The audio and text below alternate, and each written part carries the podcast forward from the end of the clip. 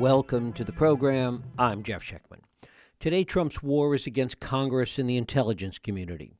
Previously, he went to war with the FBI with the same mob boss approach that resulted in the firing of Jim Comey and Andrew McCabe and the repeated attacks on the FBI. What can that recent history tell us about where we are today, about the strength and or fragility of our fundamental law enforcement and intelligence institutions, and the long-term consequences to individuals and to the republic? To put all of this in some kind of up-close and personal perspective, I'm joined by Josh Campbell. Josh Campbell's a CNN law enforcement analyst.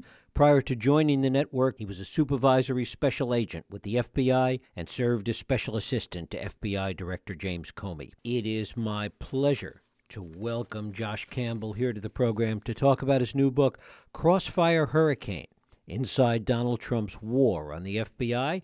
Josh, thanks so much for joining us.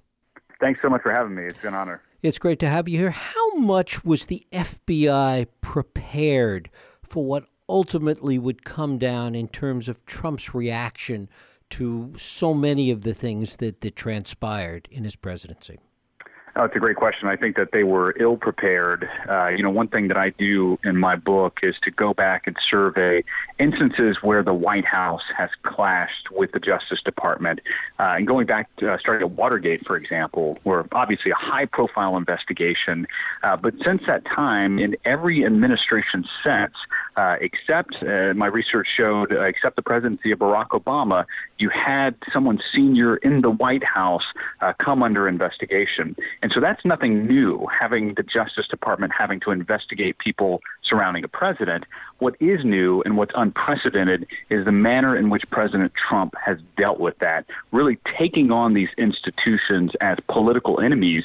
And as I argue in the book, and you know, kind of take readers inside the FBI, uh, he's essentially trying to undermine their credibility uh, in order to stop and undermine whatever the eventual result of their investigation would be. So they weren't prepared for that. They, it's unlike anything that they've seen in the history of the organization. And as I argue, that's what makes it so troubling the idea that now these institutions are fair game for political attack. Because there is this sense that if it hadn't been the Russia probe, if it hadn't been Comey, if it hadn't been the way things unfolded, it would have been a similar series of events about something else. I don't I don't know about that necessarily. I mean, obviously, you know, there's been reporting that you know, essentially, I think the Washington Post had reported that uh, nearly every organization that the president had been involved in is under some kind of investigation, financial dealings and the like. We reported on a lot of these spinoff investigations. Um, so, so maybe that's the case that they would have somehow collided with him, uh, you know, eventually. But looking at it strictly as an investigator, you know, despite what he tries to say the FBI did not set out to undermine his presidency. It's not as though they were targeting him uh, specifically. And the reason why we know that, and now I can say publicly, uh, is because the investigation into him did not come until after he fired James Comey. So although there were people in his orbit who were under FBI investigation, the president himself was not a subject until months into his investigation. And that really gets to this whole idea of the quote unquote deep state that, uh, you know, he's always railing on, you know, calling this a witch hunt and the like. I mean, take yourself back to 2016. If what he would have you believe is true, that the FBI was trying to, uh, you know, undermine him, then why did none of that leak? Why did this quote unquote deep state not leak to the public that the campaign of Donald Trump had suspicious ties to the Russians?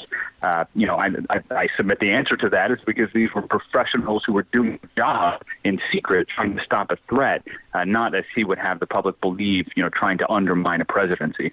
And that's one of the ironies of this, yet again, is that he made the situation so much worse as a result of his reaction what I'm curious about is how the FBI, how those inside the FBI reacted to that, because it was an investigation about the, the, about Russia, about this series of circumstances, and not about him specifically initially, and yet he brought more and more attention to himself as a result of his reaction. He did, and, and it's so striking if you just go look at the timeline and you know just follow these these few steps with me. So start out with, you know, the campaign of Donald Trump is under investigation for ties to the Russians.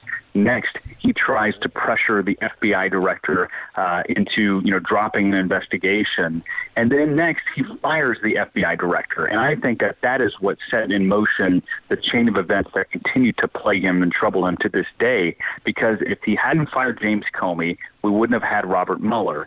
And now we know, looking at the, the latest breaking news today regarding this call with the Ukraine, this call came a day after Robert Mueller testified, and so it's, it's my belief that the president probably felt a little bulletproof, you know, kind of emboldened that nothing, you know, there would be no consequences surrounding Mueller, and then now he feels bulletproof, at least enough to go and try to ask another foreign government, you know, to try to help with an election, and now we're sitting here on the cusp of impeachment. So, you know, we talk about his actions and his behavior. I think all roads lead to the firing of James Comey, uh, and then secondly, to your question about you know what it was like inside the FBI, you know, I chronicle that uh, in depth to bring the reader inside what it was like to have this this momentous, you know, uh, responsibility of having to conduct a high-profile investigation, while at the same time being constantly blasted by the president of the United States every single day. You know, the witch hunt language, the deep state, which at the end of the day, what that meant to the men and women of the FBI is a president publicly saying that they're criminals, that they violated their oath to the Constitution.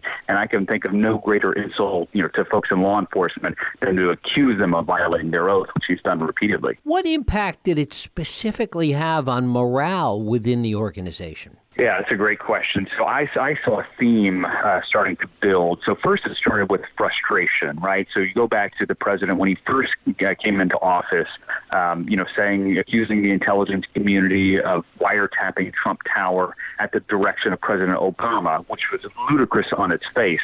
Uh, yet this was something he was, you know, pushing out and, and talking about, uh, which caused a lot of people inside the organization really to raise eyebrows, you know, thinking, what, what in the world is he talking about?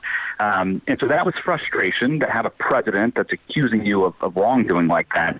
But it started to build into anger because it continued nonstop. You know, this witch hunt, witch hunt, they're out to get me, this victim narrative. And, you know, people inside the FBI you know, although it skews conservative, uh, you know, one thing that was really interesting for me is, is you know, not only uh, living through that experience at the time, but then also reporting on the aftermath for this book is it was it was typically people that were right of center that I noticed who were expressing the most anger. Because you know if you think about the Republican Party, the quote unquote party of law enforcement, you essentially had a president who was attacking law enforcement, and then later an entire political party would essentially fall in line, you know, the, the national political party, and really go after these law enforcement officers. So morale continued to go down and really take a hit again because every single day you had the commander in chief blasting these people as investigators. And for your listeners, what I would ask you to do, you know, if you don't work in government, maybe you work for a company, think about if every single day you came to work and your CEO called you a crook, criminal, that would start to grate on you. And that's the experience that I chronicle in this book. And to what extent did it impact the investigation? Because there's an element of what goes on with that everyday attack that is kind of like working the refs, and it has that effect inside people's heads. No, it certainly does, and and that is the issue, and that is what I write about, you know, in the book is the long-term consequence, and maybe the immediate consequence of this campaign of attack is loss of public confidence in law enforcement. So as these investigations were underway, you know, I was there inside the FBI during the Clinton case, during the Russia case, these attacks did not impact the day-to-day operations of those investigations because you know we were not going to allow the president to render us ineffective, you know, ineffective essentially, you know, and really hinder our work. But what it does do, and and you know we see it now again, kind of a 2.0 version with this Ukraine scandal, is the the more the president claims that the FBI and the intelligence community are corrupt, the more likely it is that certain people, you know, certainly his base, will start to believe that. And there's actually hard data I write about in the book. If you go back and look at 2014 among Republicans, and this was so so interesting for me to, to research. Uh, there was, Gallup did a poll of confidence in the FBI, and in 2014 the numbers were in the high 70s as far as high confidence in the FBI. Today that number is just under 50 percent, so less than half of the Republicans have high confidence in the FBI, which tells me that this narrative is taking hold, that people are actually believing this nonsense. And what I write about in the book, and I hope your listeners understand, is that that will impact the FBI because when an FBI agent knocks on someone's door and they need help working an investigation or they're trying to recruit an informant to go somewhere that they can't go, if the person on the other end of the door, you know, in, sitting in a jury box, thinks for a second that the FBI is corrupt because they heard the president say it, that's going to impact the work of these criminal investigators, and that is going to negatively impact public safety. It's also going to have an impact in courtrooms throughout the country. No, absolutely, and that, and that is a problem. You know, I've heard uh, there there are folks in, in senior leadership now inside the FBI who I've heard these uh, themes. You know, they're telling their troops we need to ignore the critics, ignore the press, you know, ignore everyone except for judges and juries, because that at the end of the day is you know who will decide what happens with our investigations. I disagree with that because a jury member of the jury or a judge walks into that courtroom with a predetermined view of these agencies based on what they've seen in the press, based on what they've heard from politicians. And so, again, if these people doubt for a moment that the FBI agent testifying before them uh, is telling the truth, again, you know, the FBI has to be believed in order to be effective, then that will reverberate and impact criminal investigations. Um, and then, you know, as I mentioned, the, the source issue is so important and near, to, near and dear to my heart uh, because I worked so many sources and recruited informants who could help, for example, try to disrupt terrorist networks or go inside criminal element. And that relationship is based on trust. And if those people suspect that they're dealing with crooks and criminals, or even more so, uh, that perhaps uh, you know these people, their names might get out there, as we saw in the scandal, you know, involving Devin Nunes early on in the, in the uh, Russia probe, uh, that is going to really hinder this agency's ability to do its job. Other than putting their heads down and doing the work that needs to be done, what, if anything, can the FBI do to begin to rebrand, to improve its image from this? I think it starts at the, at the leadership level. Um, and I'm, I'm very critical in the book of leadership inside the Justice Department at the time specifically the Attorney General and the Deputy Attorney General, because you know it's my belief, and, and I think you know many would probably share this, that the job of a leader is not only to run an organization, but it's also to protect that organization from unfair outside interference, particularly when we're talking about the, the, levers of power involving the Justice Department. And so, what was absent and missing from that period of time is as the president was engaged in this campaign of attack, and I write about this in Crossfire Hurricane, uh, you know, the book, that you basically had the Attorney General who was silent. You had the Deputy Attorney General, Rod Rosenstein, who was silent and who, who would only speak up uh, seemingly whenever he was personally attacked. And so, what that meant is that these organizations, the Justice Department and the FBI, had to absorb these blows on their own, and these employees were essentially left without anyone stepping up to say this needs to stop. And so that's where I think it starts. You know, as I say, as a leader, you have to be willing to lose your job in order to do your job. I think that we saw ineffective leadership uh, in the Justice Department, and I chronicled that in the book uh, because these people were essentially, you know, letting the president and his allies cast these organizations as criminals uh, without speaking up. And, and last, I think it's very important, you know, as someone who's now in journalism, um, that you know this book isn't an endorsement of the FBI. I write critically of the FBI at certain periods of time. I mean, these agencies with this kind of power, they have to be held to account when they make mistakes, and I describe those mistakes. But in the main, this is an organization of patriots who are working to protect against threats, and how troubling it is to look back and realize that the people leading those organizations went quiet in the face of, you know, unprecedented attacks on these reputations. How much fear still exists within the institution? Because, as you say, mistakes happen. Mistakes will get made, even in the best institutions, the best companies. Is there a sense of, of, of fear, of terror almost, that one of those mistakes that somebody might make will be blown out of all proportion relative to what has gone down here that we've been talking about? Well, I think the, the real fear is looking ahead at 2020. And, you know, I tell my former colleagues uh, inside FBI if you think the last two years were bad, uh, buckle up because the next year is, is going to be un- insufferable. Because the president has already said, you know, he's described these agencies as uh, robbing him of the first three years of his presidency. So I think what we're going to see is a continued sustained campaign of attack and probably ramped up uh, because elections are messy. Again, I think I really suspect that he is going to try to use the FBI and DOJ as a as a campaign platform to say, look, these criminals, these deep state people, uh, they investigated me, they didn't find you know anything. Um, which is obviously not the truth.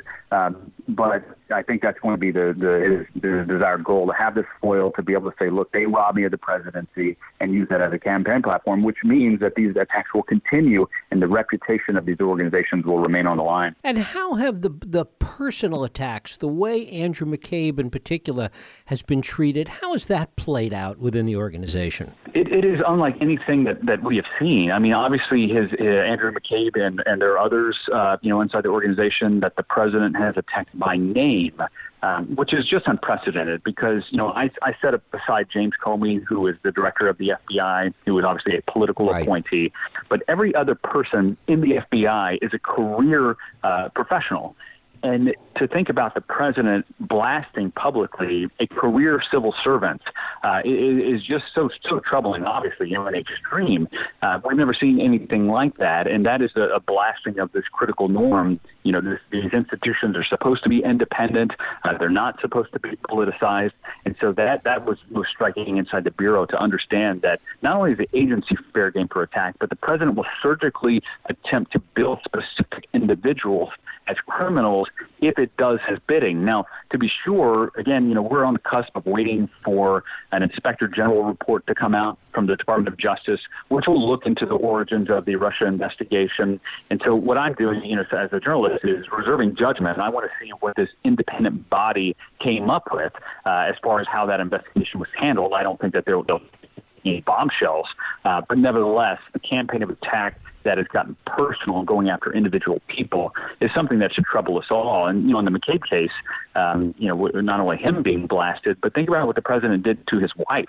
Uh, you recall, you know, mm-hmm, she was running for office in Virginia, and the president attempted to to essentially, you know, bring her into this mix and say that there must be some deep state cabal, uh, you know, involving his wife and the FBI, and it's just got so nasty and, and personal. Uh, but that, but that's the state of the world these days. It seems is that these people are now fair game to be personally maligned.